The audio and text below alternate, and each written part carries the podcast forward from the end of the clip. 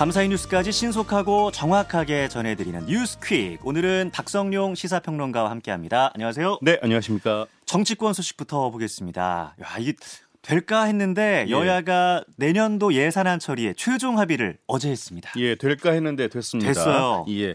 자, 핵심 쟁점이던 법인세 최고 세율 인하와 경찰국 예산 등에서 여야가 한 발씩 물러난 결과인데요. 네. 우선 내년도 예산의 총액을 기존의 정부가 제시한 639조 원에서 4조 6천억 원 감액한 634조 4천억 원으로 조정했습니다. 어, 특히 핵심 쟁점이었던 법인세 최고 세율 예. 인하 문제도 이견 좁혔는데요. 3%포인트 인하를 고수하던 국민의힘과 초부자 감세라면서 반대하던 민주당이 양보해서 모든 구간에서 이 세율을 음. 1%포인트 내리기로 했습니다. 예. 행정안전부 경찰국과 법무부 인사정보관리단 예산 역시 마찬가지인데요. 예비비가 아닌 정상 편성하는 대신에 음. 액수는 절반으로 깎기로 했습니다. 예. 어, 그리고 민주당이 강하게 요구했던 지역 사랑 상품권 예산과 공공 임대주택 관련 예산은 추가로 반영하거나 늘리기로 했습니다.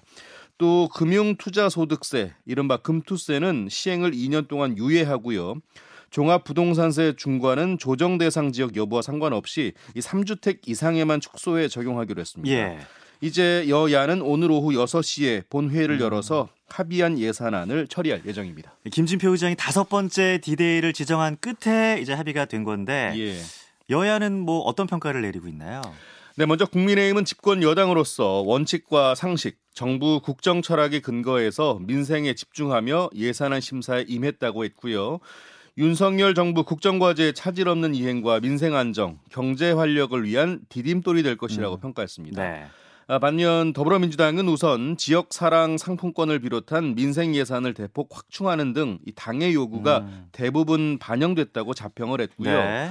어, 초부자 감세 관련 내용에 대해서는 국민들께 세금 부담을 줄여주려는 취지로 합의를 보되 반영시킬 건 반영됐다 이렇게 네. 설명을 했습니다. 정말 극적으로 예산안이 합의가 돼서 일단 투표까지 가지 않게 됐어요. 예. 그리고 성남 FC 제3자 뇌물 의혹 사건을 수사하는 검찰이 이재명 민주당 대표에게 소환을 통보했습니다. 네, 그렇습니다. 아, 검찰은 오는 28일 이재명 대표에게 피의자 신분으로 검찰에 나와 조사를 받으라고 통보를 했는데요. 네. 이번에 이 대표를 부른 건 성남 FC 뇌물 의혹을 수사하고 있는 수원지검 성남지청입니다. 이 대표는 성남시장 재임 시절인 지난 2016년부터 2018년 사이에 네이버와 두산건설 등 기업들에게 자신이 구단주로 있는 성남FC에 후원을 하도록 한 혐의를 받고 있습니다. 네. 아, 그 대가로 기업의 인허가 편의 등을 청탁받고 현안을 해결해줬다는 게 검찰의 주장입니다. 이에 이 대표는 검찰 소환 통보를 가장 불공정하고 몰상식하다면서 맹 비난했습니다. 네, 여야의 입장도 나왔죠. 예. 예. 더불어민주당은 제1야당 대표 소환은 유례 없는 검찰의 폭거라고 비판했는데요. 온갖 곳을 들쑤시고 이잡듯 먼지를 턴다고 이 무고한 사람에게 죄가 생기는 것은 아니다라고 전했습니다. 예. 아울러서 직접 출석 여부 등은 앞으로 논의하겠다면서 오는 28일 소환에는 사실상 응할 수 없다고 이렇게 선을 그었고요. 예. 국민의힘은 거대 의석 방패막이 뒤에 잠시 몸을 숨겨볼 수는 있어도 이 진실은 드러나기 마련이라고 목소리를 높였는데요.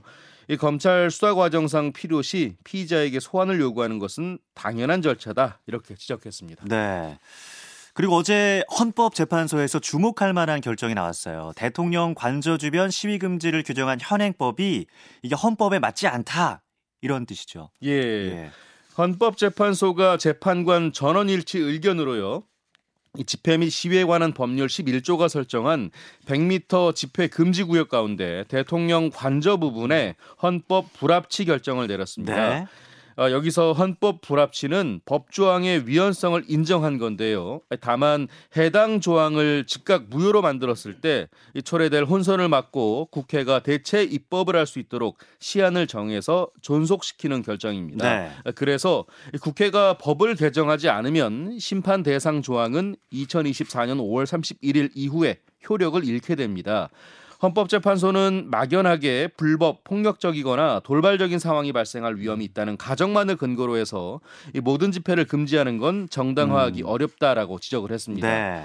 이번 헌법재판소의 결정에 따라서요. 일단 국회에서 추진 중인 이 대통령실 전 대통령 사저 100m 내 집회 금지 입법에도 음. 제동이 걸릴 전망입니다. 네, 공은 이제 국회로 넘어오게 됐는데 어떻게 전개될지 좀 지켜봐야겠고요. 네, 그렇습니다. 한파와 폭설 상황도 좀 보겠습니다. 강추위 속에 충청과 호남, 제주에 이번에 또 큰 눈이 이어졌는데 피해가 잇따르고 있다고요. 네, 그렇습니다. 어, 현재도 충청과 전라, 제주에는 대설특보가 내려져 아, 있는데요. 아, 예. 이 곳에 따라 시간당 1에서 3cm의 눈이 내리고 있습니다. 예, 지금까지 제주 서귀포에는 25cm가 어. 넘는 눈이 왔고요. 예. 특히 제주 산지에는 무려 70cm가 넘는 폭설이 쏟아져서 등반로가 모두 통제된 상태입니다. 자, 이런 상황에서 한라산에는 폭설에 대중교통마저 끊기면서 관광객 16명이 고립됐다 구조되는 일도 있었고요. 예. 어, 주요 산간 도로는 눈이 쌓이고 얼어서 차량 운행이 어려운 상황입니다.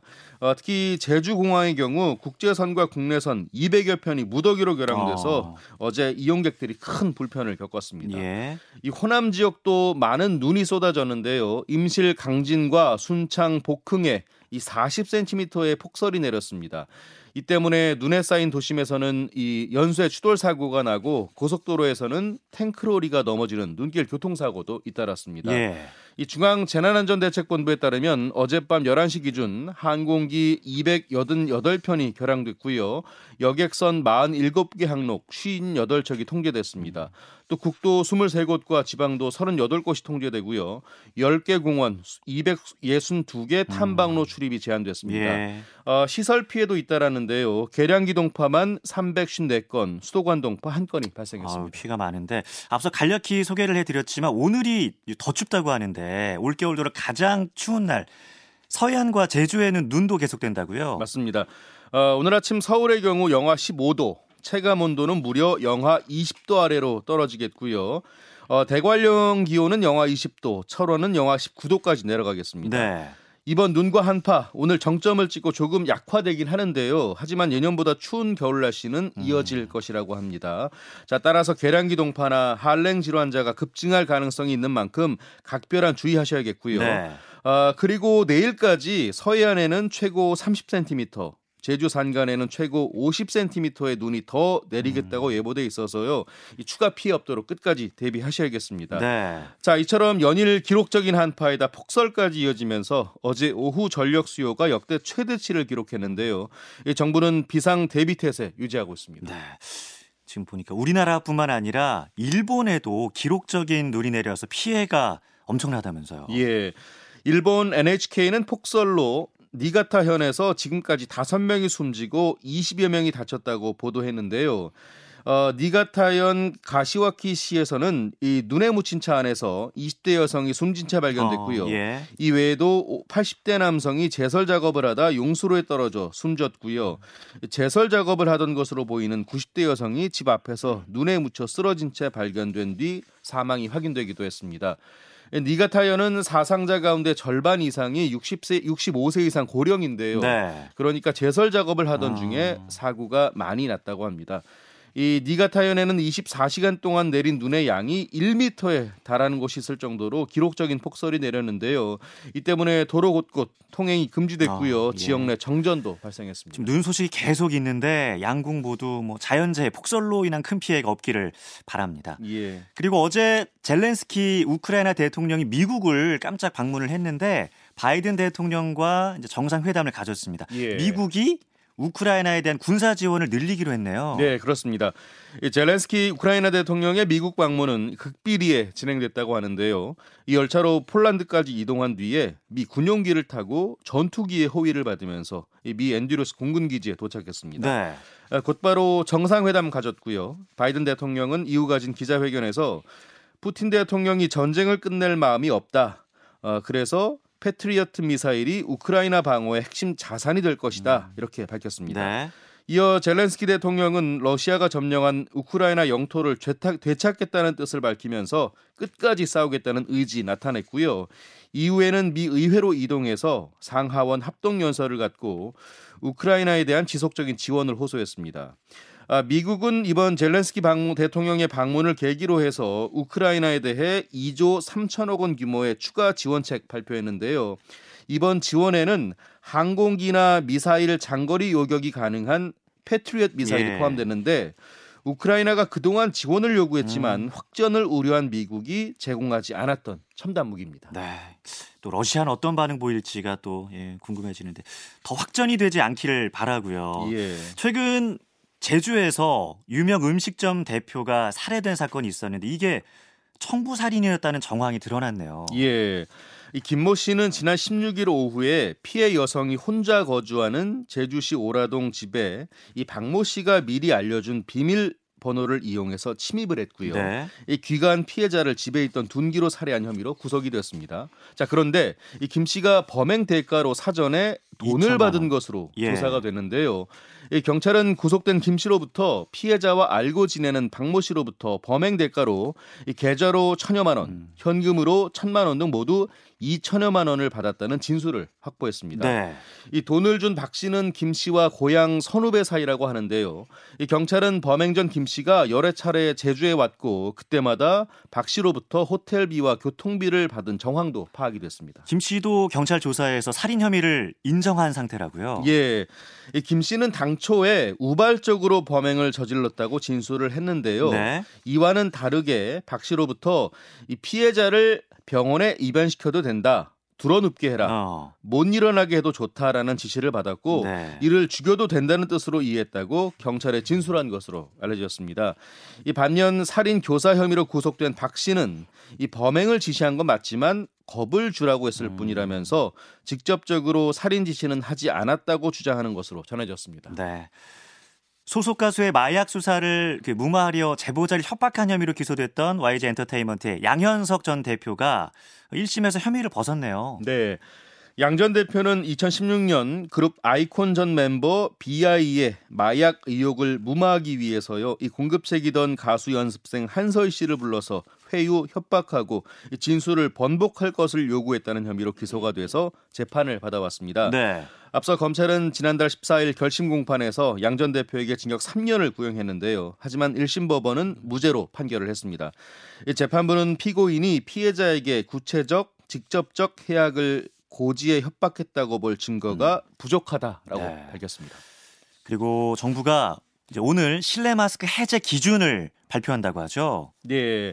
어, 정부가 마스크 의무 조정 방안 발표를 앞두고 이 여당과의 협의 자리를 마련했는데요. 어제 자 일단 실내 마스크 의무 해제 필요성에 대해서는 공감을 했습니다. 예. 이 하지만 해제 시점을 못 박지는 않고 일정 기준을 충족하면 마스크 의무를 권고로 변경할 계획이라고 밝혔고요.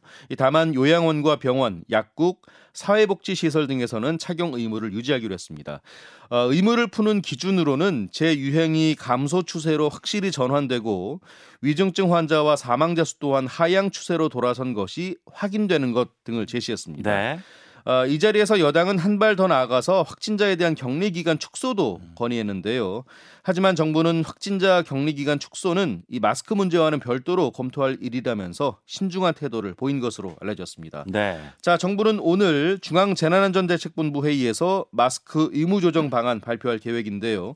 자, 이런 가운데 코로나 신규 확진자 수는 어제 7만 5천여 명으로 목요일 기준 16주 만에 최다. 어. 또 위중증 환자 역시 100일 만에 최다를 찍어서 증가세는 계속됐습니다. 네, 증가세가 지금 이어지는 상황인데 마스크 해제, 격리 기간 또 축소까지 신중한 접근이 좀 필요해 보입니다. 담배를 피우지 말라고 훈계한 40대 여성에게 중학생들이 참 무차별 폭행을 가하는 사건이 발생했네요. 네. 예. 대구 서부경찰서는 지난 18일 새벽 대구시 내당동의 한 주택가에서 40대 여성을 폭행한 혐의 등으로 10대 중학생 3명을 붙잡아 조사하고 있다고 밝혔는데요. 네. 이 해당 중학생들은 나라차기로 여성을 넘어뜨려서 전치 3주의 부상을 입히고요. 어, 폭행 장면을 영상으로까지 찍어 SNS에 올리기도 했습니다. 이 경찰은 가해 학생들이 촉법 소년 나이를 넘어서 공동 폭행 혐의를 적용해서 입건할 방침입니다. 네. 자, 뉴스퀵 오늘 여기까지 듣겠습니다. 박성용 시사평론가 고맙습니다. 고맙습니다.